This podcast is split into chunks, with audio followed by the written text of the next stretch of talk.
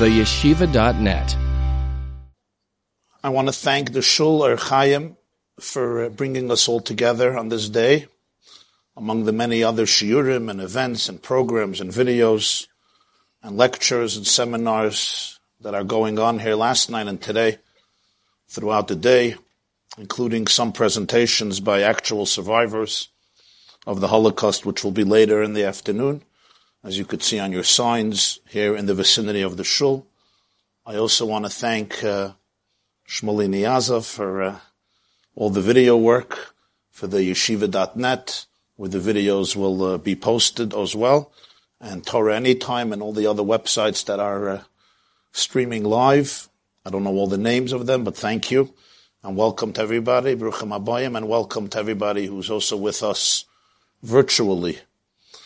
I uh, got an email a few minutes ago from somebody in Yerushalayim, and I have to read it to you because it uh, caught my attention. Dear Rabbi Jacobson Shlita, as I sit here in Yerushalayim, the phrase, I want the cake and I want to eat it too, comes to a new light. My wife and I can actually sit here in Yerushalayim, eat our cake at 9.30 p.m. local time and listen to Rabbi YY. Looking forward. Okay. So, uh, signed Pinchas, who actually tunes in every day. so, I'm going to start off with a uh, very famous statement of our sages. The Gemara says this at the end of Tractate Tainus, at the end of Maseches Tainus, page 29 of Chavtes. Kol al Yerushalayim Whoever mourns for Jerusalem merits and sees its joy. And obviously our sages are trying to highlight the value and the merit of Jews never forgetting, never forgetting our past, our history, our story, our narrative, our tradition, our faith, our capital, our epicenter, the Beis Hamikdash and Yerushalayim, and year after year on Tisha B'Av on the 9th of Av, Jews get together and mourn and grieve for the destruction in hope for its rebuilding speedily. So the Gemara says the one who mourns for Yerushalayim merits and sees seizes joy. The Chassam Sofer, and I'm going to translate everything into English, not because I don't think that many of you understand everything I'm saying in the original, but because there's many types of listeners, both physically and virtually, so I want everybody to be able to understand. Chassam Sofer was one of the greatest rabbis and sages of the 19th century, 18th and 19th century, passed away in the year 1839, was the rabbi of Pressburg. Today that's Bratislava. Then it was called Pressburg. It was in the Austria-Hungarian Empire, which was dissolved at the end of the First World War. Chassam Sofer's name was Rabbi Moshe Sofer, Rabbi Moshe Schreiber. Many of the Sofers or Schreibers are his descendants. And he was the great rabbinic leader of Pressburg and one of the great rabbinic leaders of his day. And in one of his sermons, printed in the Rosh Chassam Sofer, in one of his presentations, he asks what seems like a very apparent grammatical flaw or challenge. And that is, the Talmud says, he who mourns for Jerusalem merits and seizes joy. You would think that it should have been written in the future tense. Somebody who mourns today for Jerusalem will merit and will see its joy, just as he or she participated in the pain of Yerushalayim, in the grief, in the mourning. They will one day merit to see the joy, the dancing, the jubilation, the celebration. The expression in English is, if you want to be with me when I land, Make sure that you're with me when I take off. Don't only show up for the landing, show up for the takeoff as well. But that's not the expression of our sages in the Talmud. The expression is, whoever mourns for Jerusalem merits, he merits and sees its joy as though that is happening presently in the time of mourning. This is the question the Chassam raises. Often people ignore such nuances, but the language of the sages in the Talmud was always meticulous, bediuk. There was always precision there. And therefore, one ought to be sensitive to such nuance and ask, is there maybe a deeper message here beyond the straightforward message of the importance of not forgetting and not detaching from the story of our people? I'm going to get back to his answer. He gives a very brief and short answer. But I want to contextualize his answer within a larger context of Jewish perspective of Jewish history. So we'll get back to that Blined Bezer Hashem at the end, at the end of this year, at the end of the lecture. Now I want to move on to something else. As we speak, we speak about mourning for Jerusalem, Misabala Yerushalayim. There is one chapter in Tehillim, one chapter in Psalms, which is very well known because it is said by many Jews, many Jewish communities, every Shabbos and Yom Tov, before benching, before grace after meals. It is therefore by weddings, before grace after meals. At many festive occasions, it is said before benching, and therefore it became not only a chapter in Tehillim, but very much part of the fabric of Jewish life. And this is the chapter in Tehillim, chapter 126. Kuf Chavav. Shir Hamalois. Beshuv Adonai es Shiva Sion.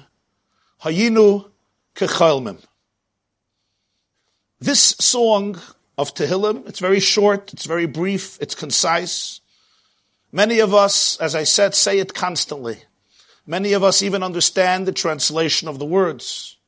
But, as is so often the case, there are things that we say constantly, we read constantly, but we fail sometimes to tune in and to focus on the actual meaning of what is being said and allowing ourselves first to hear the questions, the enigmas, the mysteries of what is being said. In parentheses, just as a little Jewish history trivia, I would add that maybe some of you know an interesting fact, and that is that when Israel was considering what should be its anthem, so there was very strong consideration that its anthem should be this chapter of Tehillim, 126 Kuf Chavav, which think about it would have been pretty appropriate, at least on some level, especially with the famous uh, tune and song of Chazan, Yossele Rosenblatt, Shira Malois Beshuv, etc. But uh, this option was rejected. I'm not going to get into the reasons around it. It was rejected for a different anthem. And when we think about this chapter in Tehillim, let's let's let's work through it and see what he says on a literal level. Shira Malis means it's a song of ascent. Malis means steps. It's a song of going up. It's a song that's going to be sung when Hashem returns Shevas Tzion, the captives of Tzion, of Zion, those from Tzion who were placed into captivity, who were taken as captives, and they're going to return. And then he says, Hayinu kecholmim. We were like dreamers, which apparently means that we're going to feel as though we were dreamers. Hayinu. Which right away one has to ask the question, what does this mean? Were we like dreamers? Are we going to say it was all a dream? Does it look like a dream? Was it really a dream? It's going to feel like a dream. What exactly does this mean? That it wasn't real? It was fake? It was like you wake up from a dream and like, wow, that was a weird, strange dream. Is that what, is that, is that what he's saying? And what's the source for this? And what's the point of this? Okay. Our mouths will then be filled with laughter and our tongues will be filled with rina, with jubilation, describing a beautiful moment when all of the captives who are now redeemed, their mouths will be filled with this tremendous sense of joy and laughter and festivity. And as the Gemara famously says in Brachas, page 30, Talmud Brachas 30, this, in this world, one ought not to fill his mouth with laughter. Oz, it says, Oz pinu. Then our mouths will be filled with laughter. Oz, and then suddenly he shifts to the media. What's the media going to say about it? Talked about Jews, but now we want to know what the world is going to say. Oz yoimru bagoyim, you know what they're going to say then among the nations? Oz yoimru bagoyim, higdil adenoi lasois imela, higdil adenoi lasois imonu hayinu. The Gentiles, the nations are going to say, you know, God really did some great job with these people. And now he shifts back to us. It's true, God did do something great for us. It's like once the Goyim say it, now we can also say it. They wouldn't say it, we're like, not sure it's such a good thing. But once we could see it, the New York Times says it. Well, actually, they're Jews. Uh, CNN says it, also Jews. Whatever. Uh, I don't know. The China press, uh, the Japanese Times, uh, the Cairo Gazette. Uh, when they say, "Ooh, Higdil Hashem lasas demela," you know, really, God did a great job. Now we just repeat the same words: Higdil Hashem lasas imanu and hayinu smechim. At last, hayinu smechim we can be happy, or we were happy. Know, actually means we were happy. What does this mean? Is it like almost now we have no choice but to say we were happy? Also, very interesting verse. If we think we're finished, suddenly he takes us into a whole new theme. We're talking about the laughter, the dancing, the celebration, the Gentiles saying God did something great. We've been happy. Shuva adenoyes shivisenu ka'afikim Banegev. We now speak to Hashem. Return Hashem our captives.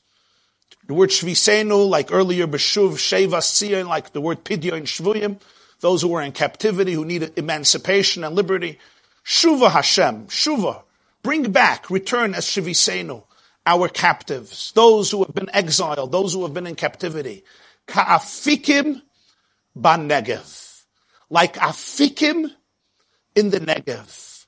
But what are afikim in the Negev? What are these afikim in the Negev? Anybody knows what afikim means? Know what?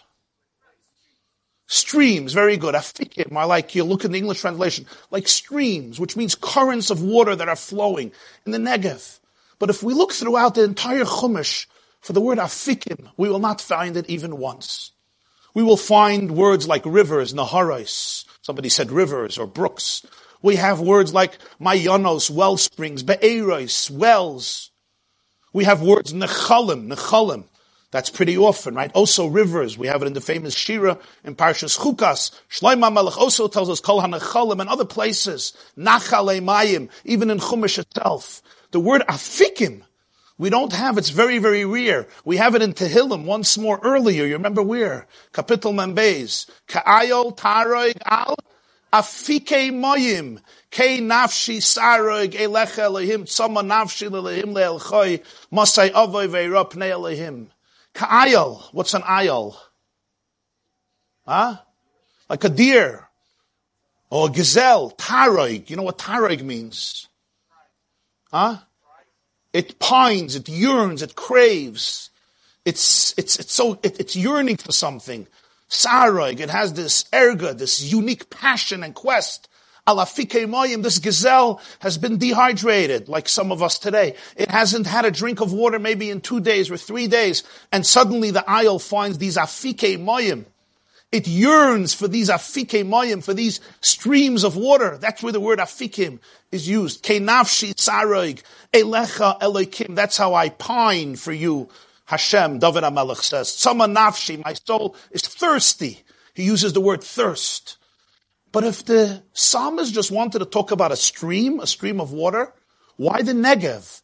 Why Ka'afikim Negev? Is Negev the only place where there are streams of water? Why Negev? Why did he use the imagery of Negev, the Negev, the south of the Holy Land, to describe these streams of water, Ka'afikim Negev? Okay, so we want to return like the streams of water that go in the Negev. Kafikim Negev. Once we're talking about water, now suddenly there's somebody planting who happens to be crying. Hazoirim bedima. Those who plant in tears, berina yiktsairu. They shall harvest in joy. One second. God, please bring us back, back home, like streams flowing in the Negev. Beautiful. Now, those who plant in tears, there's somebody planting. Who was ever talking about planting? We spoke about returning. We spoke about dreamers. We spoke about God doing great things. We spoke about streams in the Negev. But now somebody is planting with tears. And the one who planted in tears will harvest in joy. So perhaps this is talking about some form of exile where we're planting and we're crying and one day we harvest in joy. But he continues, Halach, Yelech uvachai, noise meshach hazara. There's somebody who's walking around and he's crying. Somebody was planting and crying, but halach he keeps on walking around and crying. Who? Noise meshach hazara. How do you translate noise meshach hazara? Noise, the one who carries. Zara is what? The seed. Zorim is planting. Zara is seed. What's meshach hazara? No, We look, what is meshach? Anybody? Meshach hazara. What's meshach? So if you'll open an English translation, you'll see they'll translate it, the one who's carrying the bag of seeds. There's only one problem. There's no source for that. they don't know how to translate. How do you say Meshach? What is Meshach? We don't have such a word. When you look around in the Chumash and the Tanakh, we don't have such a word. We have a word that means Meshicha, Limshach. Limshach means to what? To pull, to draw. So he's carrying the pulling of seeds. That doesn't make sense. Meshach, we have today, people will say a Meshach Zman, like a continuation of time. So what he, he carries the continuation of seeds doesn't make sense. So that's why they say he carries a pounce of seed or a bag of seeds. What's Meshach Hazara? It could have said Noise Hazara. There's somebody walking and crying. The one who's carrying the seeds is just crying. Noise Meshach Hazara. Okay. But Boy Virina. Now the same guy is coming back. He's returning and he's all happy. You know why? Noise alumaisav. Now he's not carrying seeds anymore. He's carrying alumaisav. What are alumaisav? Sheaves. Alumaisav are the Hebrew term of sheaves, which means bundles of grain. When you take stalks of grain and you make bundles out of them, what are they called? They're called alumais. They're called sheaves. But the interesting thing here is that that term, aluma, is very rare in Chumash. Not only rare, it's only one place. It's only one place in the whole Chumash. Where? Right, very good. In Parshas Vayeshev. That's the only place where we have the term bundles. So, we discussed Kecholmim, we discussed, we went through the verse, and now when you read this, and I hope when you'll say this in the future, maybe even tonight, and uh, we think about this mizmar, often we don't ask these questions because it's not supposed to make sense, is it? Most people don't think that this is supposed to make sense. It's just words, and if you have Yossele Rosenblatt song, so it's certainly nice to do it with the words, and you're getting ready to bench, and why is this supposed to make sense? But, but that is a uh, erroneous perception. Not only does it make sense, Every word is part of our divine Torah. It contains infinite significance and wisdom and empowerment and inspiration. So let's go one step deeper into the Shir Hamalos. And I do want to trace back my sources for the following explanation, which is based on different sources that I'm going to be exploring. But particularly, I want to give credit to uh, my esteemed colleague, Rabbi David, Rabbi David Fohrman, from Aleph Beta, who always does a brilliant job in linguistic uh, interpretations of the Tanakh, including this particular chapter of Shir Hamalos. So I'm using a lot of what uh, fascinating ideas that he shared with some other explanations and sources beyond that. So we start from the last word. It's always good to start from the last word. Alumoisav, bundles. He's carrying bundles. And there's that one place that you all pointed out where bundles is discussed in Chumash with the word alumos. And that is back in Genesis in Parshas Vayeshev. Yosef, our dear boy Joseph, is having dreams. And in his first dream that he shares with his brothers, what is the dream? You remember? Vihine ma'almim alumim. We are all binding sheaves in the field. They are all collecting grain that they obviously planted and harvested, and now they're making bundles, they're making alumais. And then something happens, right? Kama alumasi nitzava. My sheaf, my aluma, stands up. And it doesn't only stand up, it's erect. It's nitzava. It remains standing in full height. And what happens? And all of your bundles, all of your bundles, all your bundles turn towards mine and they bow down, they prostrate themselves. The brothers don't take well to this dream. What do they see here as a message? Hamaloich timloich aleinim mashal timshal banu. Ooh, you're going to rule us. You're going to dominate us. You're going to be the king over us. If they didn't like him initially, say they already despised and they couldn't speak to him peacefully. Now they only loathe him even more for the dreams. Wait till the second dream comes. So here is the man who is standing with his brother. They all have alumas. They all have bundles. His bundle is in the center. And indeed, all their bundles bow down to his bundle. Hmm, alumaisaf. If that's the case, I go back to the beginning and I say, wait, hayinu ke cholmim, right? We were like dreamers. Hmm, that whole alumai story came, comes from a dream. It was all in a dream. Yosef dreamt he had a chalom. Vayachlam Yosef chalom. He had a chalom. He had a dream about these sheaves, about these bundles. So I have the beginning of a chalom. I have the end about alumos. Is it possible? Is it possible that there is some hidden, intimate reference here to a particular individual, and that is somebody by the name of Yosef? I also see from here that in this dream they don't look at sheaves just as grain, because then they wouldn't get upset. Their sheaves bow down to another sheaf. They see it as a representation of people. Basically, each of their alumais represents them. And when their sheaves are bowing down to Joseph, it's them prostrating themselves to him. He is the king, which will actually happen. He is the king. They will bow down to him. This is what's bothering them. The bundle here is beyond the bundle of grain. It's represented by a person but what would, what, would all of this, what would all of this mean? I want to now take that strange word, ka'afikim, ka'afikim banegev. Afikim, afikim. What are really afikim? Afikim are not regular rivers, they're not streams, they're not canals, they're not lakes, they're not brooks. The Tanakh has a much more common and accurate word for rivers and streams and currents of water. Ka'afikim Actually, the correct translation of afikim are only banegev. They happen only in the negev. You know what afikim are? Afikim are what's called, what's called in English flash floods. You know what flash floods are? They happen in deserts. In deserts where the soil is very arid and very dry, and therefore the moist is not absorbed. And then there is some storm that releases a current of water did you ever see it? How does the water travel through those deserts? That's not a current of water that is absorbed in the earth. So it's a very powerful flood that rushes through the desert in strong, mighty, powerful, ferocious currents. Because since the soil is so arid and so dry and not absorbing, so therefore the water just passes through it with tremendous swiftness and intensity and alacrity, which is why ka'ayel taroig alafike moyim. This gazelle is not just looking to find a lake.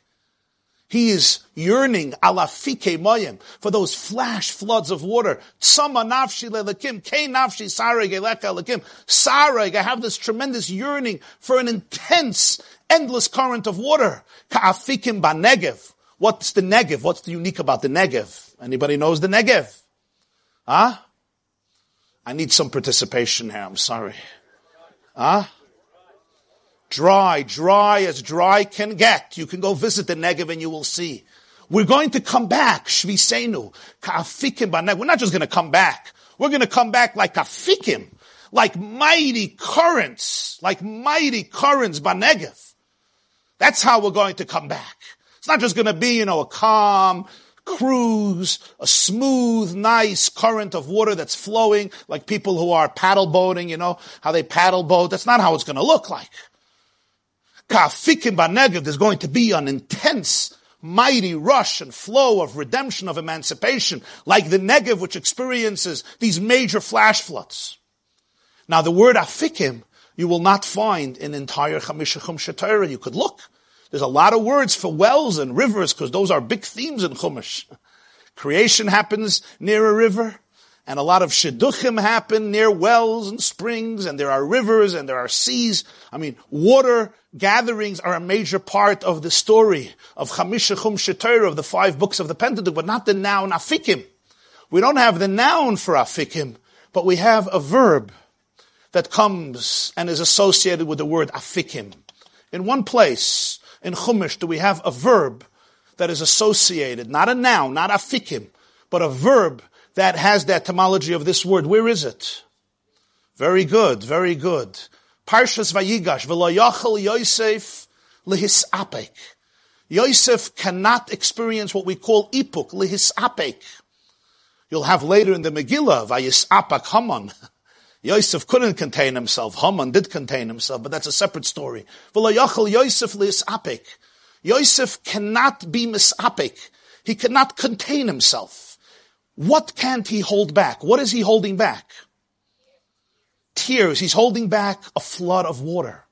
He's holding back a flood of tears. He's been doing this a long time because he never showed his brothers who he really is. But now at last, Yosef apik. Yosef can't hold back anymore. He cannot contain it inside. And what happens? He bursts out. He starts weeping. It is so loud that everybody hears it. He says, I don't want anybody here. Nobody was standing there. But when they heard Yosef cry, everybody heard it. They heard it in the house of Parai. That's how powerful those tears were. Ka'afikim banegev. Like flash floods in the Negev, in the Negev desert. The sand was so dry. You don't expect water to be here. This is not a place where water flows. This is not a place where it rains. This is not a place where the earth is used to water. This is a place where the earth is dry. It's arid. It seems lifeless, numb. There's no vegetation here. There's no produce here. And therefore, when the water does burst out, when the water does come forth, it unleashes its power with such intensity because it's a Negev. Isn't that exactly what happens at this moment in Yosef's life? The brothers couldn't expect this. From their perception, who were they dealing with this whole time? They were dealing with a tough, dry, arid, heartless, emotionless Egyptian dictator. They are dealing with a man who doesn't even know how to cry. He has no compassion. He has no empathy. His earth, his soil is not wet.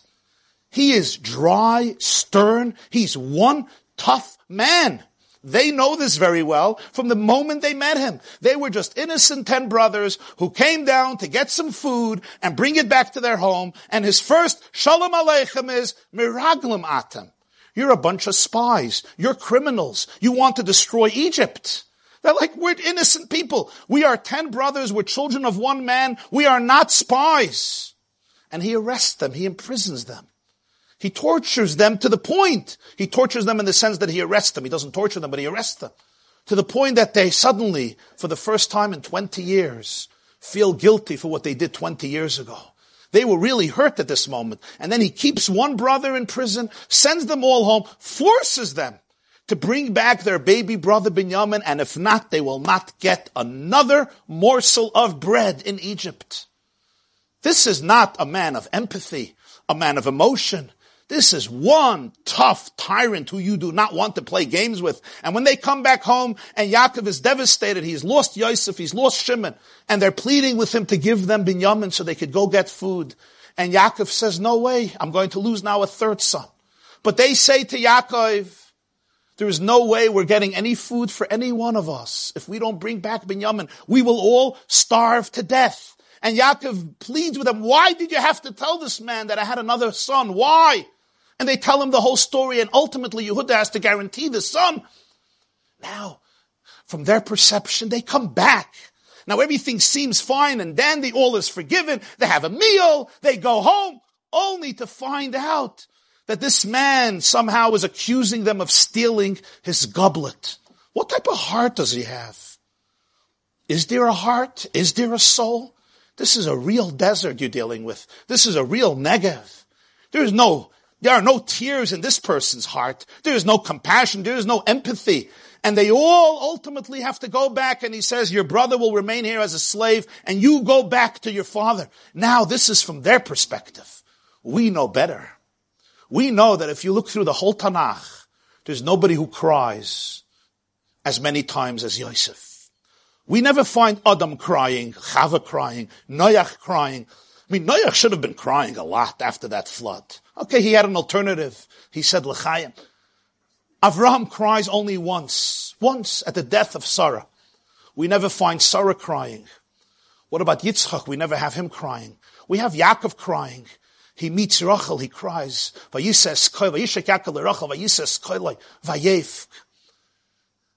How many times does Moshe cry? We don't know, it doesn't say. We don't even know once. The Chumash records seven instances of Yosef crying. In the whole Tanakh, you don't have somebody crying so many times in the Tanakh. This is a man, a young man of deep emotion. He's always sobbing. He's always sobbing. He meets his brothers the first time and he cries. He meets Binyamin and he cries. He hears them regretting what they did and he cries, but he makes sure that they never see it. He cries in the private, intimate chambers. Nobody sees Yosef crying. He comes out, it says. That's the first time. He contains himself. He, he dries his face, he cleans his face, he dries his tears, and he says, it's time to eat. He's a professional. He's a prime minister. He's running the economy of Egypt, the superpower of the time. He is not, from everybody's perspective, a mushy, lovey-dovey fellow who sees some guys from from Canaan coming and melts away in tears. No, we know better. We know that he doesn't stop crying, but all clandestinely. But then comes a moment when he hears, when he hears from his brother Yehuda, that his father Yaakov, his father Yaakov didn't stop crying for him. And that Yehuda cannot take back, go back without Binyamin. V'nafshoy, shura benafshoy. That his soul is intertwined with his soul. And when I come back and he sees that Binyamin is not here, He's going to die. Yaakov is going to die. And Yehuda says, Eich elel avi v'anarin enuiti. How do you expect me to go back to my father without this child, without Binyamin? V'nafshay kshura b'nafshay. His soul is interconnected with his soul. Please, I will be a slave. I will remain here. Binyamin must go back to his father. V'lo yachal Yosef li'isapik. And now Yosef cannot contain his flood of tears, those tears that built up in him, those tears that nobody ever saw. Yosef starts sobbing and he tells them just a few words. He tells them, Ani Yosef. I am Yosef. Ha'id avichai is my father still alive. The brothers are astounded. They could not believe that this person is their brother. And when they see his tears, they're not regular tears. What's the best way to describe those tears? Two words. Ha'afikim banegev. Yosef cannot contain anymore that flash flood. It comes bursting out like a Negev. These are not just regular tears. You can imagine the scene after 22 years of separation. All the pain, all the mourning, all the grief, all the devastation, all the brokenness, everything that this boy went through, everything from the moment he was thrown into a pit to sold into slavery, accused of doing horrible things to Potiphar's wife, cast into a prison cell, meeting his brothers and not telling them who he is. All of it comes out in this moment. It was all hidden in his heart, but not forgotten, just hidden, hidden behind the wall. But now, the tsunami, the thunderstorm, this great tsunami unleashes its power. Ka'afikim Banegev, he doesn't hold back that flash flood. That's that moment when he's reunited with his brother when they see who he is.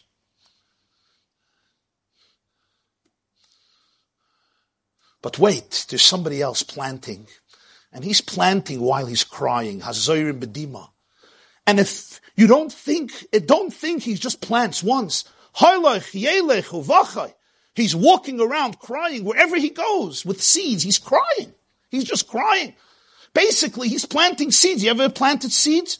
You plant here and you plant there and you walk around and you throw the seeds everywhere. Maybe a better example for 2019 is pouring salt on the snow. You don't pour salt in one place, right? You walk around, you walk around, you throw the salt. That's what farmers do. If you ever saw farming, are you going to get into farming? You walk around, you plant seeds here and here and here and here, and you hope it all grows, but at least part of it will grow. Halach wherever he goes, he's crying because remember, he's planting with tears. Noise Meshach Hazara. If Yosef is crying that one moment, Ka'afikim Banegev, who is the person who doesn't stop crying? Who is the person who's walking around, whose life is one continuous experience of crying? And that's, of course, his father, Yaakov. Yosef just cried now this one time. But Yaakov, the moment Yaakov saw the blood on the tunic of his beloved child, and he said, Taraf, Taraf Yosef Chayera Achalasu. My son was devoured by a wild beast. He did not stop sobbing.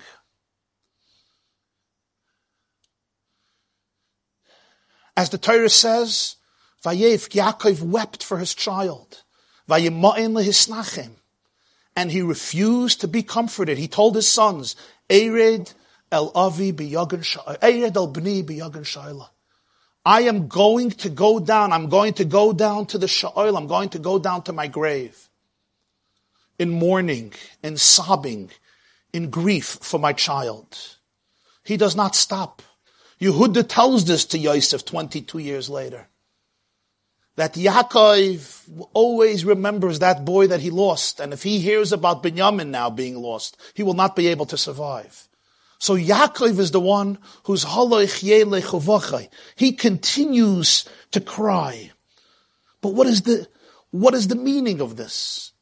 What is the reason for this? The Torah says two words. He refused to be comforted. Why? Why? People are sadly, Rahman al struck sometimes with difficult tragedies. But Yaakov refused to be comforted. For the first time in his life, he cannot make peace with this. So Rashi quotes the famous statement of our sages in the Medrash and says,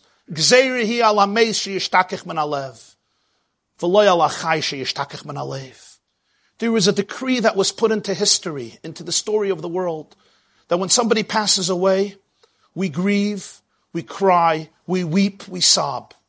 We never completely get over it, but there is some form of closure that people can experience. Closure doesn't mean they forget. Closure doesn't mean everything goes back to the way it was. Closure doesn't mean they get over it. It's foolish when people sometimes come to other people in Shiva and say, oh, time, yeah, just let time heal. It's sometimes a very insensitive thing to say. Time does not make people forget. But closure doesn't mean forgetting. Closure means the ability to be able to say, one chapter closes, I'm starting a new chapter. One door closed, a new door opened, one window closed, I open a new window. When I was sitting Shiva for my father, somebody came to visit me at Shiva. And he said something very insightful and very penetrating. And he said that when your parent passes away, a ditch opens up in the depth of your heart. A hole. And he says, imagine in your home, in middle of the kitchen, in middle of the dining room, there's a huge pit, a huge hole. And every, you're not, it's a sudden new hole. So every time you walk through your dining room, you fall right in. You fall right in. Every time you just fall right in. And he looked at me and he said, but as time goes on, the ditch doesn't go away. All you do is you learn to walk around the ditch. It's still there. You can see it. You notice it. You observe it. You just walk around it. He says, but not always. Once in a while you're walking and you don't realize and you fall right back there. And you get out again and then you walk around it. It was an extremely penetrating insight and a very true insight. When somebody says goodbye to somebody they love and they're close with, it doesn't go away. Time doesn't heal. People don't forget. What happens is people learn to walk around the ditch, to look at the ditch, to look at the hole, to look at the cavity. Once in a while they fall into it, maybe on a yahrzeit, maybe a few days before a yard yahrzeit, maybe when they see a, a picture or they hear a story or something comes up, they marry off a child and they bring a child to the chuppah without that beloved father or mother or other beloved person in the family, grandparent or whatever, close friend. And that's when they go right back into that place, to that deep pit of sadness but there's a certain closure in the sense that a person says, now I'm going to walk around it and continue living and loving. Says Rashi, that rule exists for those who die, not for those who live. Even though Yaakov thought Yosef died, but subconsciously, there was a voice in him that told him that Yosef may not be dead, and therefore there's no closure on somebody who didn't die. This rule doesn't exist. He can't move on. He can't walk around the ditch. He's always living with that pit in his stomach, with that deep pain in his saintly chest, because we know, and on some level he knows, maybe unconsciously, that his son never was killed. His son is alive. You know, I remember the years Zachary Baumel's body was just returned, right, for burial. After how many years? Scharia Baumel was killed in July 1982. That's 92, 02. 37, 37, 38 years later, his body was returned to his family. Zachary Baumel was killed at the Lebanon War in 1982, killed at the Sultan Jacob battle. 20 soldiers were killed that day. 20 soldiers were killed.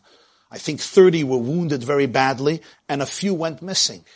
And for 37, 38 years, the family didn't know what happened to him. They hoped his father, if you remember, his father traveled the world to try to find any information about his son. His father passed away 10 years ago, but his mother was still alive when she got the call from Prime Minister Bibi Netanyahu that Russia managed to obtain the body from Syria. And he was brought to burial a few weeks before Pesach this past year. There's no closure. There was no closure. Gilad Shalit's mother, you would tell her during the five years he was by Hamas, it's time for closure. There's no closure. On a mace, there's terrible sadness. But you know what happened. You know where the soul is. You know where the body is. Al Hachai, there's no closure. So Rashi says, lihisnachem. Yaakov refuse, refuses to be, to be comforted. That's the story.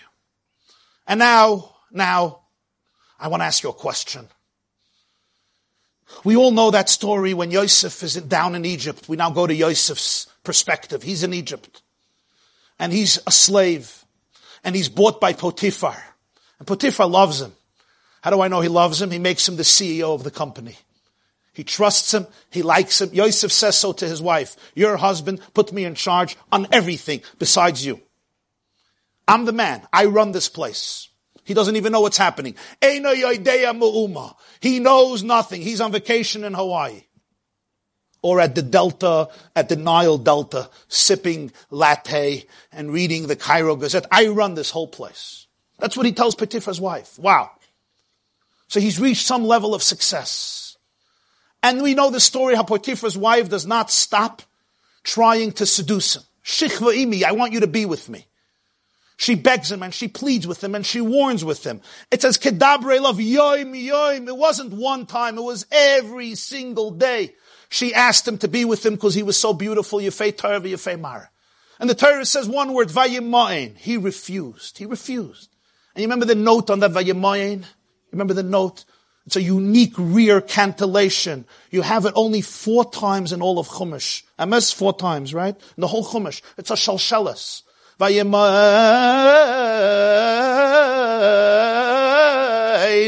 Very interesting. Why? The Messiah tradition shows that shalshelis. I mean, your boy comes to you and says, Ma, I want ice cream. But he already had six ice creams. And the dentist said, no ice creams. So you want to tell your boy no. So what does it sound like? So you say, you're a Jewish mother, you say, my malach, no. Or my darling, no. Or my tayera, no. Or my ziskite, no. Or maybe, no! But did you ever hear a mother say, no,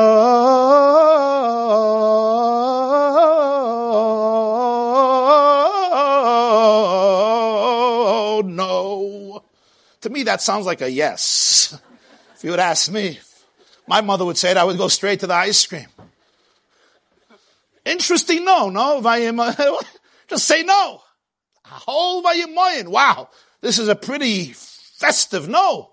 A ganze Shalshelis. But then comes that day, Vayihi, Kayoy Mazeh, Vayova Yosef Abai Salasas Malachtay. That day comes and Yosef comes to do his work. Nobody's there. It's just Yosef and her. And this is the moment she seizes and she says, Shichvimi, come lay with me. And the Gemara Maseches Soita, Lamedvav, Rashi quotes it, quotes an argument, Rav and Shmuel. What a strange term. He came home to do his work. What type of work did he have to come home to in the middle of the day? And the famous opinion of the Talmud, of my argument, Rav and Shmuel, whether it's literal or it means something else, it's a euphemism, that Yosef, after all, surrendered. He surrendered to her quest, to her demands. And we can understand why the Gemara says in Yuma Daf Lamed Hey that Potiphar's wife, not only begged, she also threatened. She threatened, in Yiddish they say, "Seget nicht mit guten, wird man mit schlechten. If you don't agree positively, I will force you. She threatened him to poke out his eyes. She threatened to destroy him, to torture him, to kill him. She threatened him to imprison him for life. She did well on that. The Gemara says it was so challenging that she used to dress up in three different outfits every single day in order to appeal to Yosef. Feel bad for Potiphar's credit card. Three times a day, different outfits. The Gemara says in Maseches Yoma. You could look it up. And how old was Yosef? Yosef was 17 years old, an orphan. He had no father. His father was in Canaan. His father thought he was dead. He had no mother. She was dead since he was nine. He had no brothers. He had no sisters. They were the ones who sold him into slavery. He had not a friend in the world. He didn't have a, he didn't even have a lawyer. In America, you have a lawyer. A Jewish boy is born and his mother hires a lawyer. He didn't have a lawyer. He had no friend in the world. He was supposed to be a slave for life according to natural circumstances. He had nobody in the world. He was only 17. This is also before the Torah was given. And Potiphar says, I want, Potiphar's wife says, I want five minutes from your time and you'll be the boss. You'll have a good life. And if not, I will destroy you. So our sages say that the Yosef came home and decided to surrender. But what happens at the last moment? At the last moment, the Medrash says, the Gemara says, the Zohar says, Rashi quotes it, He saw the visage of Yaakov, his father, in the window. Vayonos vayetze hachutza, and he fled. He ran. But of course she had his cloak, which she tore off and she used that to prove that he was guilty, he was the culprit, he was the violator, and she throws him into prison where he would remain for life, supposedly, but ultimately only for 12 years only. I mean, he would stay there for 12 years in a cell, in a boir, in a pit, in another boir. This is the second time he's in a boir. Remember the first time he was in a boir? Same word, boir. Boir means a cistern, a pit, like a cave in the ground, but it's not a cave, it's a pit. It's a bur, it's empty. We even have in Pirkei Avos bur, v'amar, an empty person, a head that's pust. It's empty, it's an empty cavity in the earth. He was thrown in the first time into a pit by his brothers. They took off his shirt and they threw him into a pit. V'haboy reik, ein boy moyim. It was an empty pit without water. And now in the same exact portion, a few verses later, somebody else throws him into a pit. It's not his brothers. It's his own master. It's his new family. His new family throws him into a boir. That's how the Torah refers to the prison. Beis Surim, a prison that it calls a boir.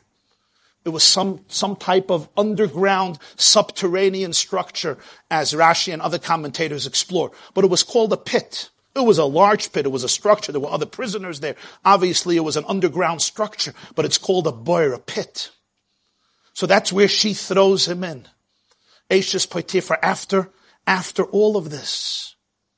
I want to ask you a question. How did the rabbis know that he saw the image of Yaakov in the window? Where did they know this from?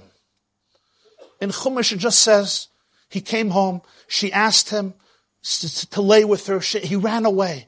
Where did they know this from, that he saw the image of Yaakov? Well, you say, that's what the Medrash says. But Medrash, I always explain in a lot of classes, Medrash is not just some, you know, let's add another part to the story. Medrash is always the harmony to the story. It's the, it's what harmony to a song is Medrash to the Pasuk. It brings out the inner story. The Chazal were conveying an oral tradition, Torah that brings out the deeper layers of the story. How does this come into the story? He saw Yaakov. Why did he see Yaakov? Maybe he saw something else. Maybe he saw Rachel. Maybe he saw Leah. Maybe he saw Avram. Maybe he saw Yitzchak. Maybe he saw something else. Dmus Shel Yaakov, he saw an image of Yaakov in the window. Bachaloin, he saw him in the window. How did they know this? Where did they get this from? Anybody who learned even basic Gemara, Mishnah knows that one of the most important formulas of interpreting Torah is a formula, a methodology that has two words, Gzeir Shava. Gzeir Shava, I call today in our language today, copy paste. Copy paste. Gzeir Shava basically means there's one word here and the same word is employed somewhere else. We can equate the two. There is a similarity. There is a connection here. And it's not just a coincidence, there's a word here, it's the same word here. Let's think about copy paste. I didn't mean that as a joke. In the old days, when I grew up, my father was a journalist. He had a typewriter everywhere in the house. Anybody remembers typewriters? Aleim, Hashalem, Tehene, Shmasam, Tsrura. But some of us grew up with typewriters. Something else I grew up in my house were ribbons. Because to have a typewriter, you need ribbons. We had ribbons everywhere. In every drawer, in the dishwasher, you could find ribbons. In bookcases, my father was afraid of there's going to be a third world war, and he will not be able to produce his newspaper if there's no ribbons. Food, mela, but ribbons. So I grew up with typewriters and ribbons, clock, clock, clock, clock, clock. What happens if you made a mistake? If you made a mistake, you had whiteout. Right? You remember whiteout all of our Shalom and you would white out that page. What if you made another mistake, another mistake, another mistake? You picked up the paper, you tore it up, you threw it in the garbage, you put a new paper into the typewriter. Those days are gone. Today, nobody makes mistakes anymore. You made a mistake, you cut and paste. If you don't want to cut and paste, you copy paste. Every word is redeemable. Every letter is salvaged. Every sentence and paragraph can be used in another instance in another location. Now there is deep spiritual significance of that in terms of Jewish history and our march towards redemption, but that's not our topic today. What I want to bring out today is, what if God wrote the Torah like that? It was copy paste. He didn't rewrite it. It was copy paste. If it's copy paste, Gzeir Shava actually is a real thing because it means that he took the first word and put it into the second place. It's the same word. If it's the same word, of course there is a deep connection. It's that very same word. When Yosef refuses Potiphar's wife, the word that's used is vayimain. It's not a very frequent term. It's a unique term. Vayimain means he refused. But when is that vayimain used earlier in Chumash? Just a few verses earlier about his father. It says, Vayima'in lehisnachem. He refused to be comforted. Vayima'in lehisnachem. And Vayima'in and Yosef refuses Potiphar's wife. Now, when it says he refused to be comforted, the Torah adds one scene. Vayakumu kol bana v'chol b'noisav l'nachamai. All his sons and all his daughters stand up to comfort him. They all stand up to comfort him. And we are all astounded. We never knew he had daughters. This is the first time we heard that he had daughters. We knew that he had one daughter, Dina, who certainly gave him one big headache. Suddenly he has a bunch of daughters. We never heard of them. Where were they growing up? Suddenly he's sitting Shiva and everybody came out of the closet. Twelve girls popped, emerged from where? From what? From when? Rashi says, where did they come from? Were they twins? Were they daughters-in-law? Who were they? Is it possible that every Shevet had a twin girl? And why here suddenly? Why don't you tell me about all these girls in the house? So the Ohr gives a fascinating interpretation. Ohr HaChaim says, because it's relevant here. Torah is not a history book. It's about relevance. It's relevant here. This was the comfort. This was the comfort. Look at all your sons. Look at all your daughters. This is where it's relevant. Imagine the scene. It's Friday night. The boys want to start singing. And Yaakov is weeping. Yosef, Yosef, Yosef, Yosef. So they took to turn to Yaakov. They say, Tata, father, look around the table. You have 11 boys. You have 12 daughters. Look at them. Look at who they are. Look at your beautiful family. Reuven, an extraordinary sensitive boy a deep, deep kid of empathy and love. Shimon akanoi amachaya, azelet eshrait hakt. Levi, a saint, Mamish, a saint, Yehuda, a leader, Yisachar, a Talmud Chacham, Rosh Koila, Rosh Yeshiva, Rosh Masifta, finish Shas 11 times, Abuka, Zvulun, a businessman, Zingen and Zazagan, he's going to support all the Moizdis HaTayr, all the Moizdis HaYira, all Bikr Chayla, Matzala, dinners, hospitals, Shulen, Bate Midrash, Toim Shabbos, Toim Aniyah, Machnosus Kala, it's all Zvulun. Dan, a confidential man, you don't know what he's up to. Naphtali is running marathons, Mamash Kiddush, Shem Shamayim, he's being Mekadesh, he's running marathons from here to Egypt, Amachaya. Gad is an entrepreneur. Baruch Marchiv Gad, the good, good Vilna Gaon says he was an entrepreneur. And then you have Usher, a happy boy. He's making kiddushim and parties and mulay simcha. Amachaya. Binyamin at Sadik Hadar. Binyamin Mamash, a holy boy. And look at your daughters, Yaakov valedictorian by Yaakov, valedictorian by Sruchel, valedictorian by Tzion, valedictorian by Sarah, by Srifka, Shulam, Bruya, Akiva, Medrashadis, everyone, every what type of daughter you want. Krem dala krem, you kinderlach. There's one boy, Yosef. Let's face it, he was always the black sheep of the family. We knew that. Weird dreams busy with his hairdos, busy with his chaloimus, he's going to take over the world. Listen, you have a family of 24 kids. You did not bad. 23 out of 24. Yereim Ushleimim Nachas, Nachas, Nachas, Nachas. They run the whole Orthodox community. They run everything. One boy. Statistically, you gotta lose one, right? The statistics. Yaakov. You're a success story. Maybe look at the bagel instead of looking at the hole inside the bagel. Maybe look at the cup that's half full instead of the cup that's half empty. This is how they were trying to comfort him. The Torah is not telling you a story about daughters. That was the nechama. That was the comfort. Look what you have. Yaakov looked at them. He thanked them. I'm sure he appreciated what they say, what they said. And then he said, Vayemoin, I'm sorry. You guys got it wrong. You think I'm just an old man who's trying to complain and be pessimistic. No. You don't understand, boys. You don't understand who Yosef is. The problem is you think he's dead. But Yosef is not dead. Yosef is alive. I know my Yosef. You say Torah Torah Yosef. I say Torah Torah Yosef. But there's a deeper place. I know the story of Yosef is not over. He had a father who preserved, he remembered those dreams. I want to use this as a paradigm. I want to use it as a metaphor, like every story in Torah. It's also, it obviously happened. The Gemara says in Shabbos But I also want to use a Torah as a lesson. Sometimes you have a family, a beautiful family, beautiful children. There's one child who ends up in a pit. There's that one Yosef, a beautiful kid, but he ends up in a pit. He ends up in a pit of depression, or in a pit of addiction, or in a pit of very difficult challenges within and without, and then he's sold into slavery, which represents a person who loses his independence, who loses his freedom. Isn't this the exact definition of an addict? And people sometimes come to a father or to a mother and they say, but look at the other kinderlach. Look what a beautiful family you have. It's time to forget this boy. Closure. Close the door, forget him, and also don't let him come back.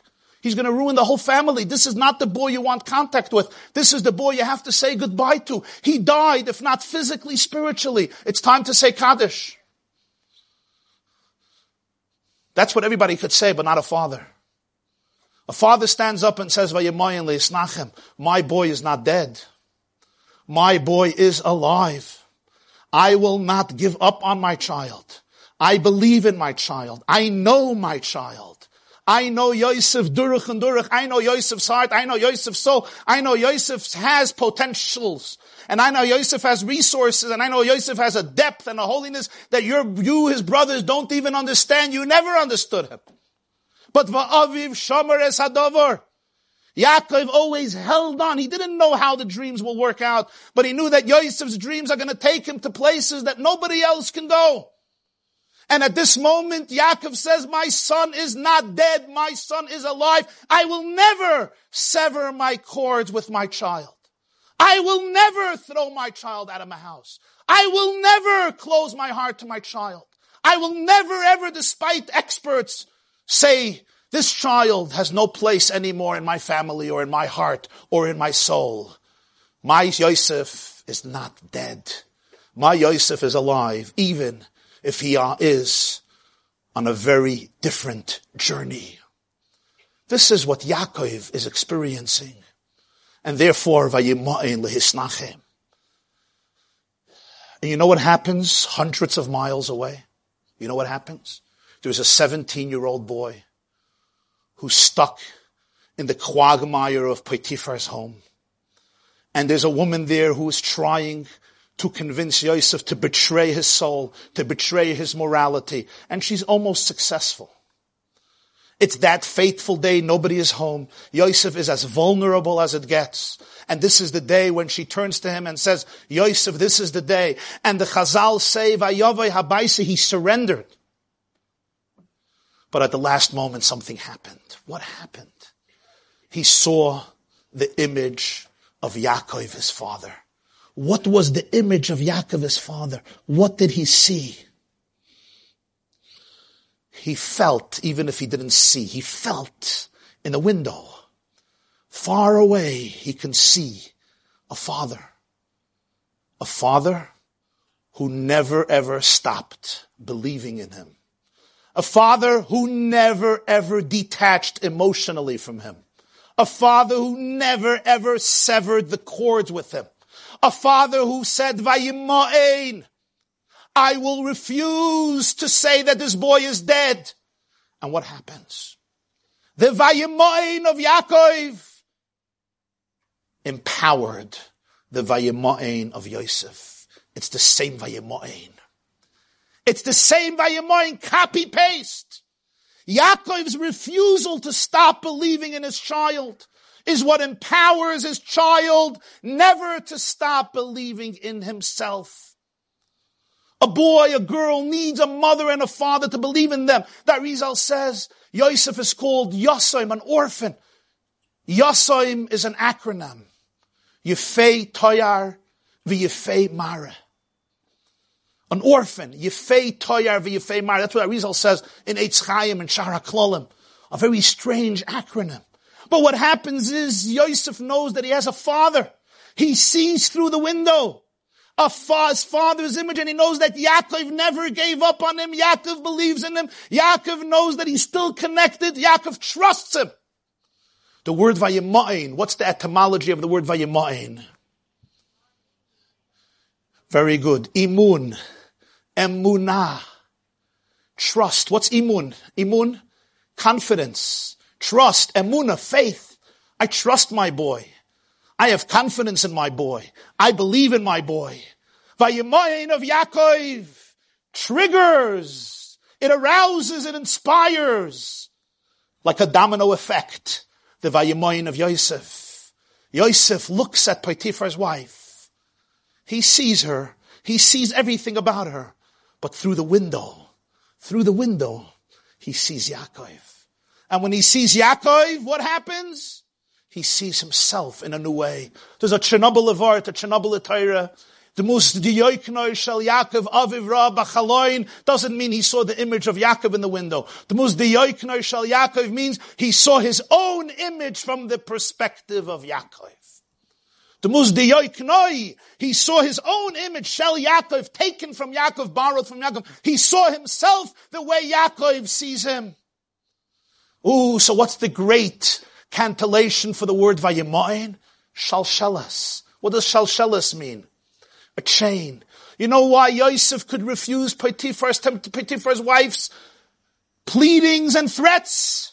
because the chain was not severed. Because Yaakov never said, you're a dirty, lousy ring on the chain. I'm cutting you off. You're not part of my family. You're not part of my mishpucha. You're shaming me in my community. You're harming the shidduchim of all your siblings. If not for you, my life would have been a blessing and mommy would have had sleepful nights. Because of you, mommy sleepless nights, tati sleepless nights. You give her a heart attack, you give me a stroke. Zaidi died because of you. The Elta Bub is turning over in the grave because of you. You're not part of the Shalshelas. You know why Yosef had the ability of Vayimayin? What does the Gemara say in Psachim?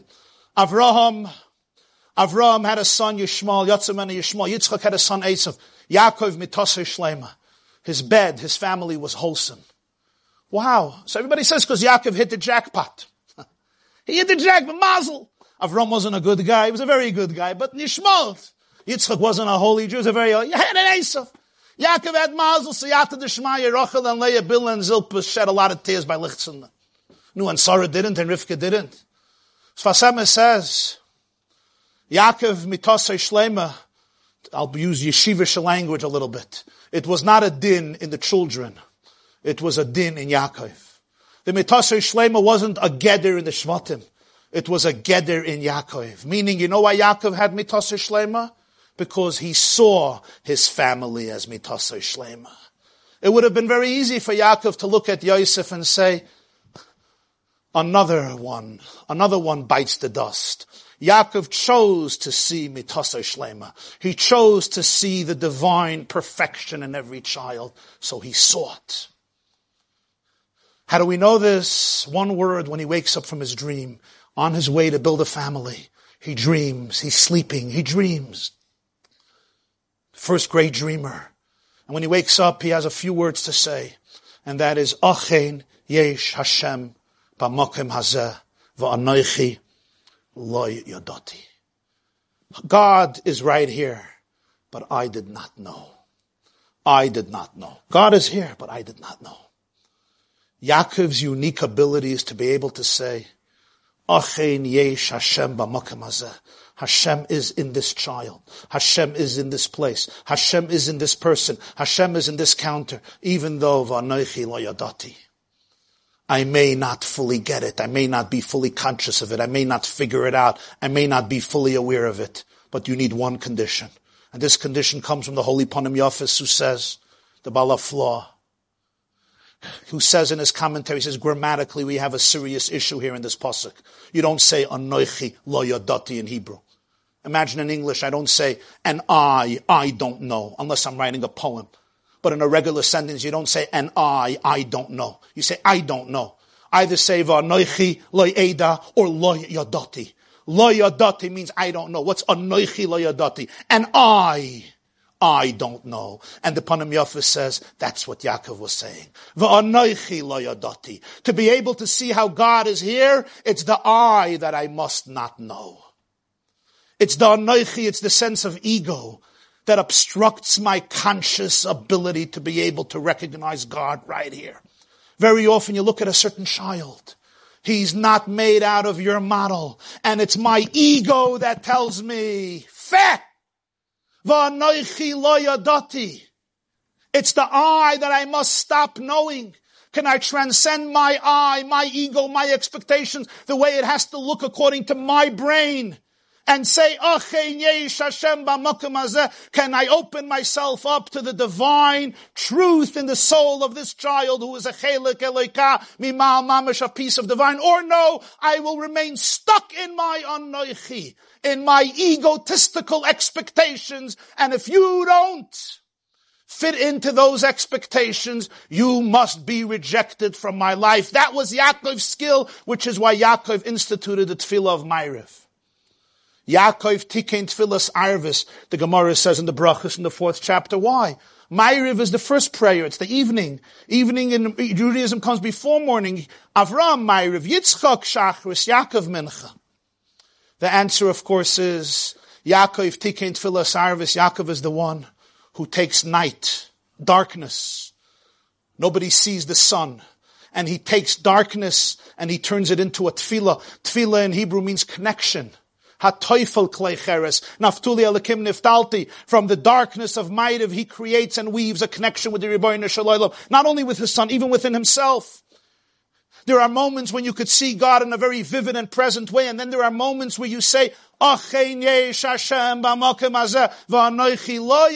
may be a moment of struggle, of strife, of difficulty, of challenge. God is here, but I don't know, but for this I have to be silent from the anoichi so that my eye can be sensitive to the thou. This is all Dmuzdi Yoiknoi. Yosef sees himself the way Yaakov saw him. How did Yaakov see him? Mitase Shlema. My children are God's children. They're beautiful, even if each of them has different journeys. And when Yosef could see himself from Yaakov's perspective, he could look at Potiphar's wife and say, I am bigger than this. I am greater than this. I am a piece of infinity. I am a reflection of the divine in this world. Vayonos vayetze hachutza. He doesn't remain stuck. He runs out to see the horizon, the infinite horizon. Vayetze hachutza. He goes outward. That is what Yosef experiences at that moment. Vayimain of Yaakov empowers the Vayimain of Yosef. Wow. So something happens. Yosef runs and he goes into Egypt. He's thrown into a pit. And 12 years later, he comes out and becomes prime minister of Egypt. And now he's feeding grain to the whole world. Alumos, the bundles of grain, he's feeding to everybody. He's in charge. And finally his brothers come and he sees them. He sees them and he gives them grain too. He gives them bundles of grain too. And they come back and they come back and they're back and forth. And then comes that moment when the Afikim Banegev, when it's time to reveal himself and he reveals himself and the brothers are terrified. And what does Yosef say right away? He says, Va'ata al teyatzvu. Don't get depressed. Val yichar abchem and don't even get, don't even get flustered. Don't get overwhelmed. Don't get dejected. And we're wondering, they shouldn't get ejected? They are the perpetrators. He is the victim. He's the one who shouldn't get ejected. They should tell him, Yosef, don't worry, it will be good. Suddenly, he's calming them down. They're the ones who are the perpetrators. He's the one who suffered for 22 years away from his father and family, and he's calming them down. And he explains to them, he says, you did not sell me.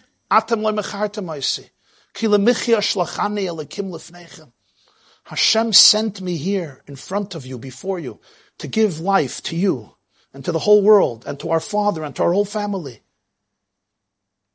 Because there's a huge hunger. There's no alumais. There's no grain, no bundles, no sheaves. Nobody can eat anything. That's the food that Yosef can provide. So I was sent down before you in order to be able to create a situation where we could save the world from famine, where we could save the family from famine, where the Jewish family could continue and not die and the world could continue and not die. So Yosef turns to his brothers and says, don't get upset. What about he? What about Yosef? I knew there was a mission here. So, how did this happen by Yosef? How did he develop this consciousness? Yosef was thrown into a pit twice. He was thrown into a pit twice by his brothers and by Potiphar's wife. A pit. He was thrown literally into the earth. What happens when people are thrown into the earth? What happens? It represents the end. The end. But what happens when you throw a seed into the earth? What happens? Something else happens. It's not the end, it's a beginning. When a seed, a little seedling is planted into the earth, the seed doesn't say to itself, wow, look what a victim I am. I used to be on the windowsill in their home. I was beautiful. Everybody saw me. Look where I am today. The seed knows, no, no, no, no. This is the moment. This is not the moment that you're being destroyed. This is the moment that you're being planted. It's a moment that's going to create new beginnings. New beginnings. There's a whole different reality going on. I was not cast into the earth, the seed says. I was not thrown into the abyss. I was planted. And when you're planted, it's just your beginning. Great things, great harvest, great alumais, great trees, delicious fruits, wonderful grain, great legumes or vegetables or all types of produce and vegetation will come from you.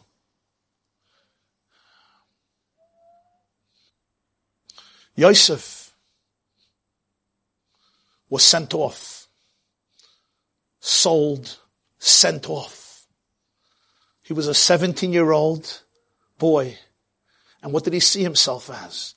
He saw himself as a little seed. That's what he tells his brothers.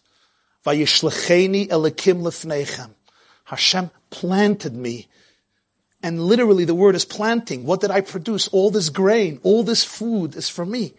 I'm the one who advised Parai. I'm the one who he appointed. I was literally planted by the master of the world. He transplanted me, literally uprooted me from Canaan, planted me in the land of Egypt in order, lossum lefnechem fleita, in order to rescue all and to give you life and sustenance, which is the function of what this seed does when it produces food and grain. I became that seed, but wait, is this a fair comparison? How does a seed grow? What does a seed need to grow? What does a seed need to grow? Anybody? Besides water and sun, what else? Earth. Earth. A seed needs earth. You can't grow without earth, soil. So how can be, how can Yosef be called a seed? But was Yosef put in the earth? Yosef was put in the earth. He was put in the earth twice. He was put in the earth by his brothers. He was put into earth by Potiphar's wife. He was put into earth. So now come back with me to the Pasuk and Tehillim. Halaych yelech uvachai. There's somebody walking around and crying. Noise meshech hazara. He carries meshech hazara. Meshech, meshech, meshech. Where do I have the word meshech as a verb in Chumash? Once. Where do I have it? Vayimshachu. Where does it say Vayimshachu? Yosef. He's in the pit. Vayimshachu. They pulled him out. They pulled him out. So now Yosef could look at himself and say one of two things. I was thrown into the earth. I was cast into the ground. They wanted to bury me alive or have me killed by snakes and scorpions. That's who I am. I am a dead man walking. Or Yosef said to himself, God planted me because something extraordinary has to grow. Noise Meshach Hazara. He carried that seed. He, We'll soon see who the he is. Carried that Meshach Hazar. That seed was pulled up and it was being carried. But wait! A seed can't only survive on sand, soil, and earth. What else does a seed need? Water. Where was Yosef watered? Was his seed watered? Yes. What was the water that watered his seed? Hazorim bedima. Halaych yelech uvachai. Noise meshach hazara. It was the tears of Yaakov Avinu who refused to be comforted, which watered and irrigated and quenched the seeds of Yosef. It was the tears of Yaakov that the seed unconsciously or consciously or semi-consciously or both experienced. Deep in the seed, it felt that nurture, that love, the tears of Yaakov who refused to stop crying because he felt that Yosef is not dead. Those tears, that connection that Yaakov said, I never ever stopped thinking about you. I never stopped loving you, believing in you, praying for you, trusting you, being emotionally present for you, waiting for that bright day. I never stopped. Those rains, those currents of tears never ceased. Hazara. You know what that did? He allowed the seed to felt, to feel carried. Noise means carried and uplifted. This seed that was pulled up from the pit was pulled up on a dual level. It felt carried by Yaakov Avinu, embraced by Yaakov Avinu. Yaakov Avinu who always knew, yadati, can convey that confidence to Yosef, who may have not known how it would work out, but never for a moment did Yosef feel that he was just a ping pong ball thrown around in life, cast into the earth, abused, ejected. Which is the only answer one can give to this following big question. If you were a CEO of a huge company, or you were the owner, the boss of a huge company, and you meet a 17 year old boy, and you look at his resume, he was nine when his mother died. He was 17 when his brothers kidnapped him and threw him into a pit, sold him into slavery. He has not a family or friend in the world. What should be his diagnosis emotionally? And the answer, of course, is this kid is traumatized. How could it be otherwise? Would you take a traumatized boy who was thrown into a pit, sold as a slave, and turn him into the CEO of a very successful company and go on vacation and say, you do everything? How did Yosef manage to get such a job? Of course, when you looked at him, you did not see a traumatized, broken, devastated, depressed boy. You saw a person who was filled with joy, as the Pasuk says, filled with chayin, grace, and valor. In prison as well, even more. How did this happen? Only one way. Yosef looked at himself and he knew he cannot rewrite the script of his life, but he knew that he could answer this question. Was I cast into the earth or was I planted by God in the earth in order to create a revolution? Was I sold or was I sent? Am I just a victim to the things that happened to me? Or was I carefully planted in every place I went? In the first pit and the second pit. I'm not in a pit. I was planted. This doesn't mean it's easy always to be planted. Perhaps the mission I was sent on is painful, but I was planted carefully protected. Shamar es hadavar. That little seed was placed exactly where it has to be placed, given the exact amount of soil and oxygen and sunlight and tears and water that it needs in order to be able to become what it has to become. So when Yosef looked at his life at every point of the game, at every stage of his life, he did not see himself as a victim thrown around, cast around, buried in the abyss. How did he see himself? He saw himself as a messenger, a divine ambassador, an ambassador of love, of light, of hope, of vegetation, of produce, of alumos, of great sustenance and vitality to his family, to the world. That's how he saw himself. When you look at your own life or you look at your children's life, you can't always rewrite your past. Who could?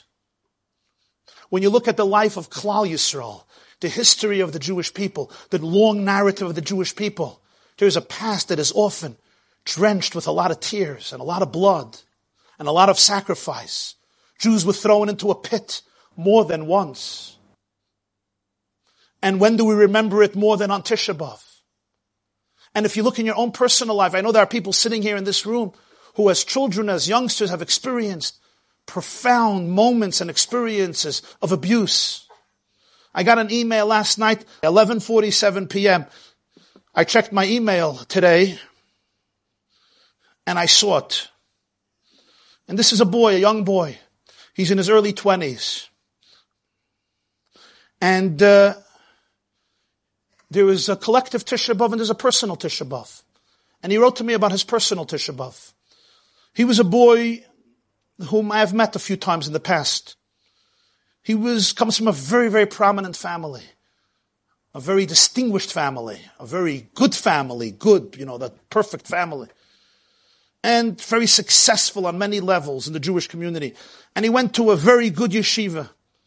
And for three years, he was molested in that yeshiva, abused. And when he shared it with people on the top, they either didn't believe it or didn't respond to it the way they did and it shattered his life. So he writes to me a personal email and he writes, and I quote word for word, what I mourn on Tisha B'Av. I mourn the loss of control of my body. I mourn the loss of my childhood. I mourn the loss of my teen years. I mourn the loss of joy. I mourn the loss of happiness. I mourn the loss of peace. I mourn the loss of self. I mourn the loss of trust. I mourn the loss of intimacy. I mourn the loss of relationship. I mourn the loss of freedom. I mourn the loss of love. I mourn the lack of family. His family also didn't believe what happened. I mourn the lack of support. I mourn the lack of appetite. I mourn the lack of caring. I mourn the lack of understanding. I mourn the lack of empathy. I mourn the lack of awareness. I mourn the lack of connection. I mourn the lack of touch. I mourn the loss of self-confidence. I mourn the loss of positive body image. I mourn the loss of autonomy. I mourn the loss of an inner child. I mourn the loss of a clear mind. I mourn the loss of blissfulness. I mourn the loss of trust in a community. I mourn the lack of seeing God. I mourn the lack of seeing good. I mourn the lack of seeing positive. I mourn the lack of seeing optimism. I mourn the lack of seeing hope. I mourn the lack of seeing me. I pray for the end of trauma. I pray for, pray for the end of pain. I pray for the end of loneliness. I pray for the end of sexual fears. I pray for the end of PTSD in my life. I pray for the end of my nightmares. I pray for the end of my codependency. I pray for the end of my suffering. I pray for the end of being single and alone. I pray for the completion of healing. I pray for the completion of redemption. I pray for the completion of love. I pray for the completion of happiness. I pray for the completion of family. I pray for the completion of self. I pray to God, please let me be able to love you as much as you love me.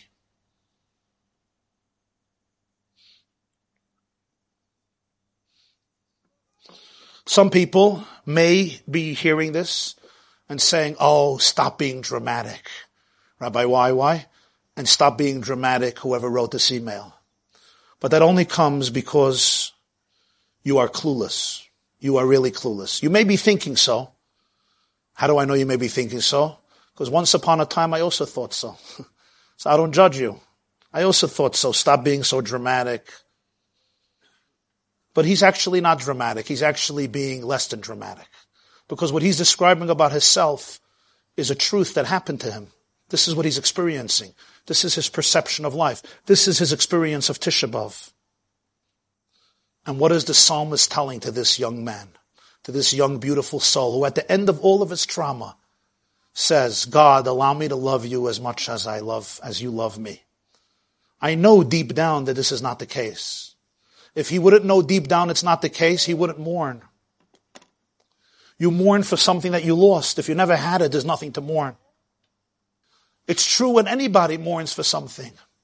When anybody mourns for something, it means there's something to mourn for. There's something you miss. There's something that was part of you. This young man says, I mourn. You mourn for these things because they're there, because they're part of you. Somebody tried, somebody tried to rob you from them. Somebody tried to deprive you from them. Somebody did rob you from them. But, but, here is the real, real truth.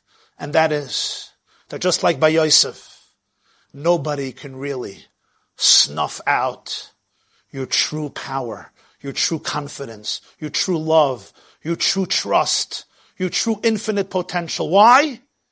Because you are a piece of the divine and just like Hashem, Ani, Hashem, Loisha, Nisi, Va'atem b'nei Yaakov loichilisam. Just like nobody can destroy God, nobody can destroy your invincible chelik elekami mal. And I tell you, young man, that even though you look at yourself as a little seed, shriveled up, emaciated, lifeless, numb, dead, they took out all the sap and vitality of it. Certainly nobody nurtured it into a seed that will blossom. I tell you that you will be able to find that invincible seed that was planted.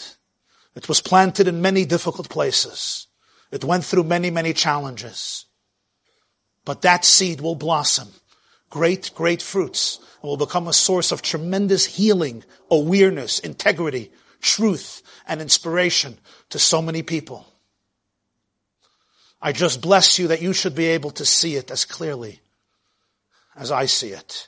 You should be able to see it in yourself as clearly as I could see it in your very delicious and moving and powerful email that you sent me on the night of Tisha B'Av Tovshanayin Test.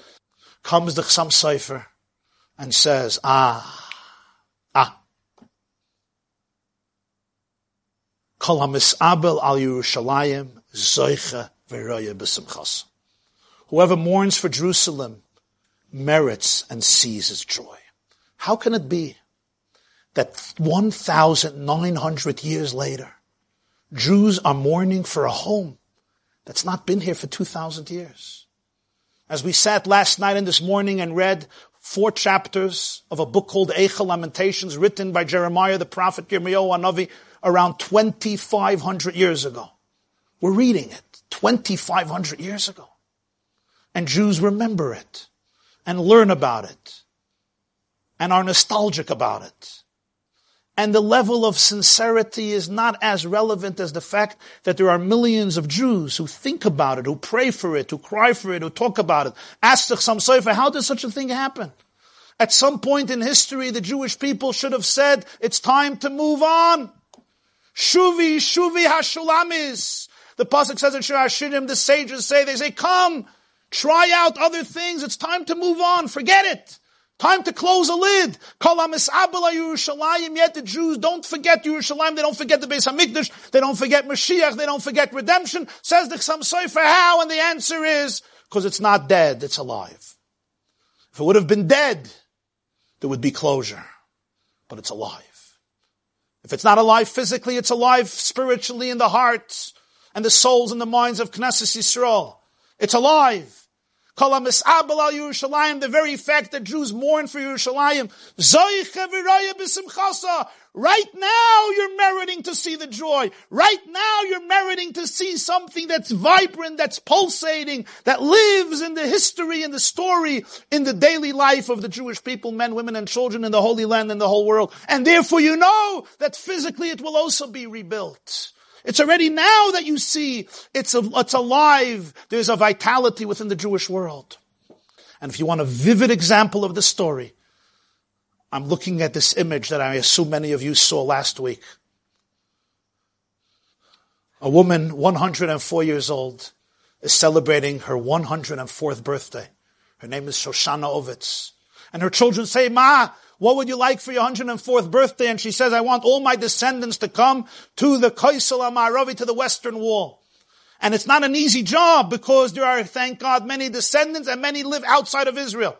But last week they managed to gather together 400 of Shoshana Ovitz's descendants, Cain Yirbu, to be together and daven together at Srid Mokai Mikdashenu, at the remnant, the last remnant of the Beis HaMikdash, the Kaisel Amaravi, for her 104th birthday and I'm looking at the picture that the family took. And I know that there are approximately 500 descendants. But they came here, but they managed to get 400. And you look at that picture. And Shoshana is right there in the middle, sitting in a wheelchair, holding the hand of a six-year-old great-great-grandchild with beautiful, curly gekreisel tepeas. It's a family mostly of Vishnitza Chassid. And the grandson, who's around six years old, is looking at the 104-year-old great-great-grandmother, and their eyes gaze at each other. And I have a flashback in my mind of this Shoshana just 76 years ago or 74 years ago. She was in Auschwitz. Her father was gassed. She saw her mother snatched away by Dr. Joseph Mengele in Auschwitz-Birkenau, the infamous doctor who made his vicious, brutal, sadistic experiments on hundreds or thousands of Jewish inmates, snatched her mother away, murdered her entire family murdered. She survives Auschwitz alone, this Shoshana. Did you ever see the pictures of the Jewish inmates in Auschwitz on the day of liberation, January 27th, 1945, when the Soviets liberated Auschwitz? Actually, soon there'll be a lecture by uh, Rav Schle- Rav, uh, what's his name? Rav Schlesinger, right? Huh? He gave it already. Who davens with us in the morning, every morning was in Auschwitz. You ever saw the pictures? I have no better description than an emaciated seed. No skin left, skeletons, Muslim, mamish skeletons they looked like. You could see the bones. You look at a seed, a human seed, it's emaciated. It's shriveled.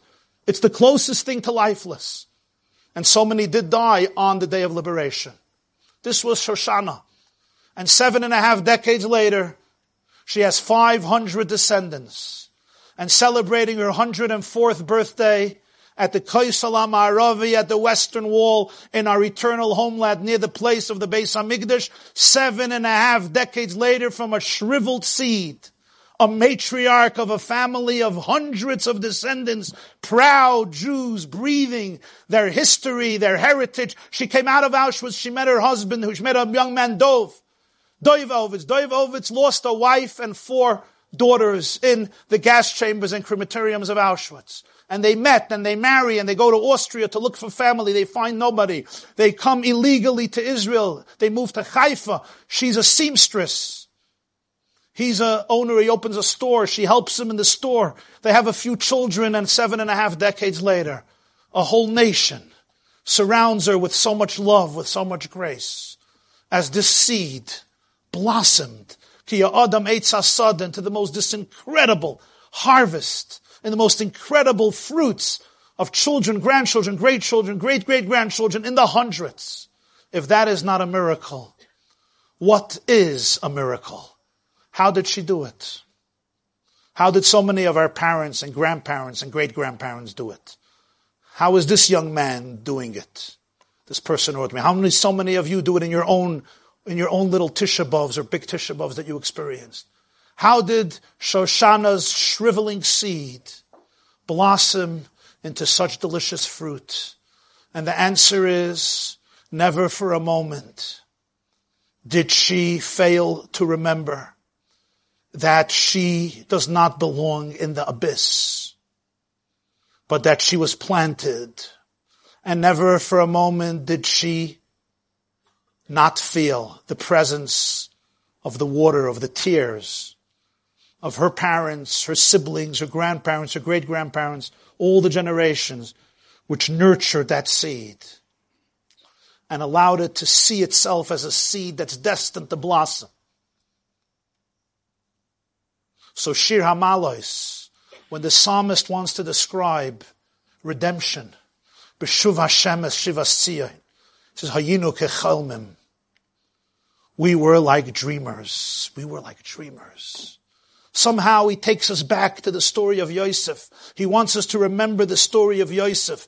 Yosef's redemption as a paradigm, as a prototype of our redemption, but particularly a Yinuk a dream. Why a dream? The Brisker Rav once said, what's the difference between a dream and reality? You know, some of us have nightmares at night. Some of you may have nightmares of being in the Holocaust. Some of you may have nightmares of being in other dangerous situations. And in the dream, it feels so real. It feels real. But when you wake up, you're still under the spell of the dream. You're like, oh my God, am I alive? But five minutes later, usually, it's like, it's a dream. It's a dream. It's gone. But what about somebody who actually experienced abuse? I can't tell this to this person. What happened to somebody who did, had the trauma? What about that person who was thrown into a pit? He wakes up in the morning, he wants it to be a dream, but it's not a dream. Go tell a Holocaust survivor it was a dream, it was not a dream. I dreamt that I was in the Holocaust. I dreamt it more than once. But I wake up in the morning, I'm, an, I'm a free man and there's food waiting for me. But I look at another person who lived decades before me, only two mortgages, the Holocaust happened only two mortgages ago. Not a long time ago. He or she wakes up in the morning. Some of you had parents who woke up screaming in the middle of the night because it was not a dream.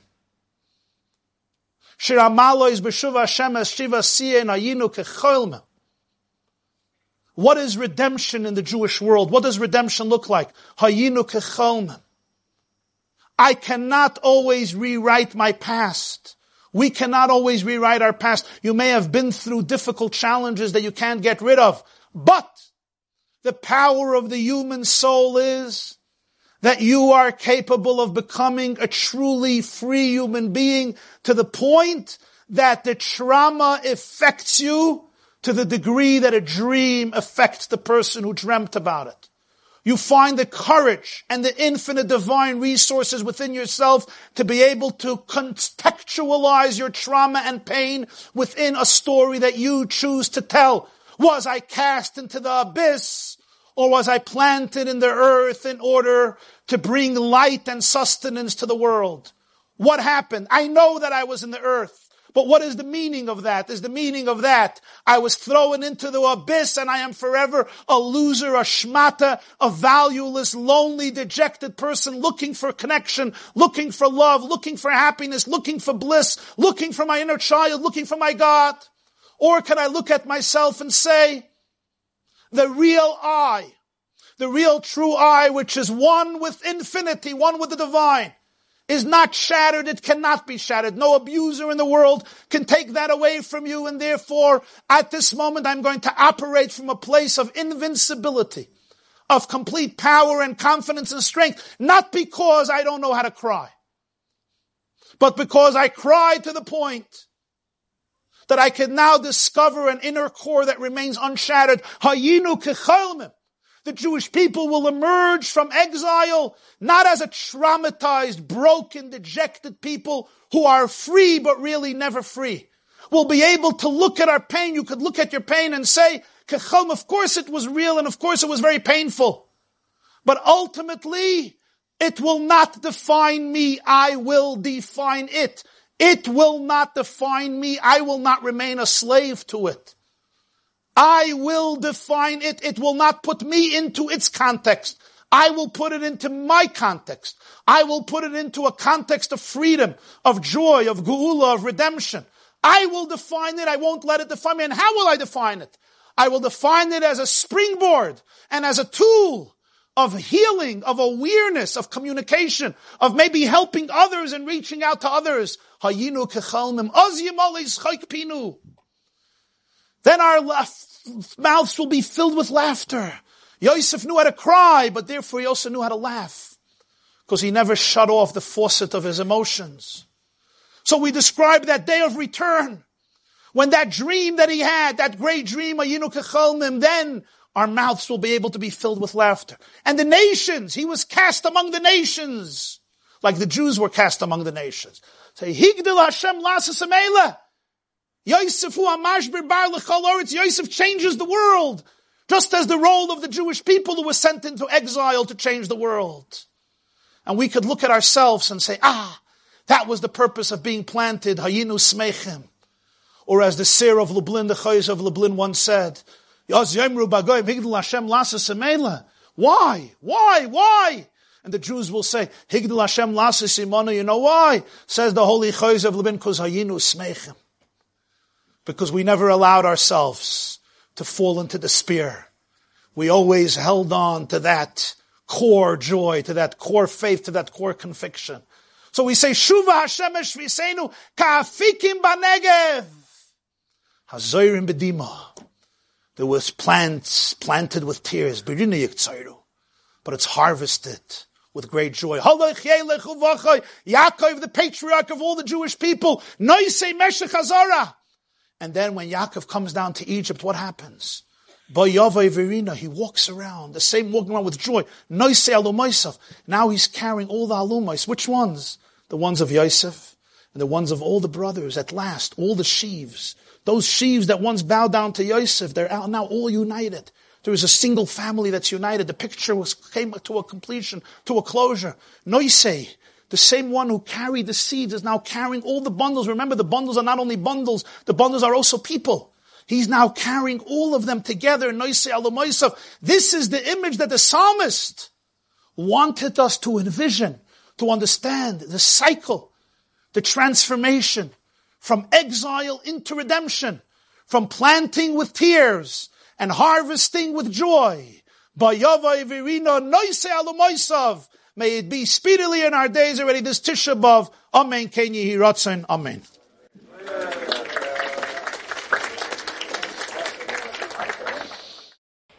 Right, that's exactly the point. And I'll show you something.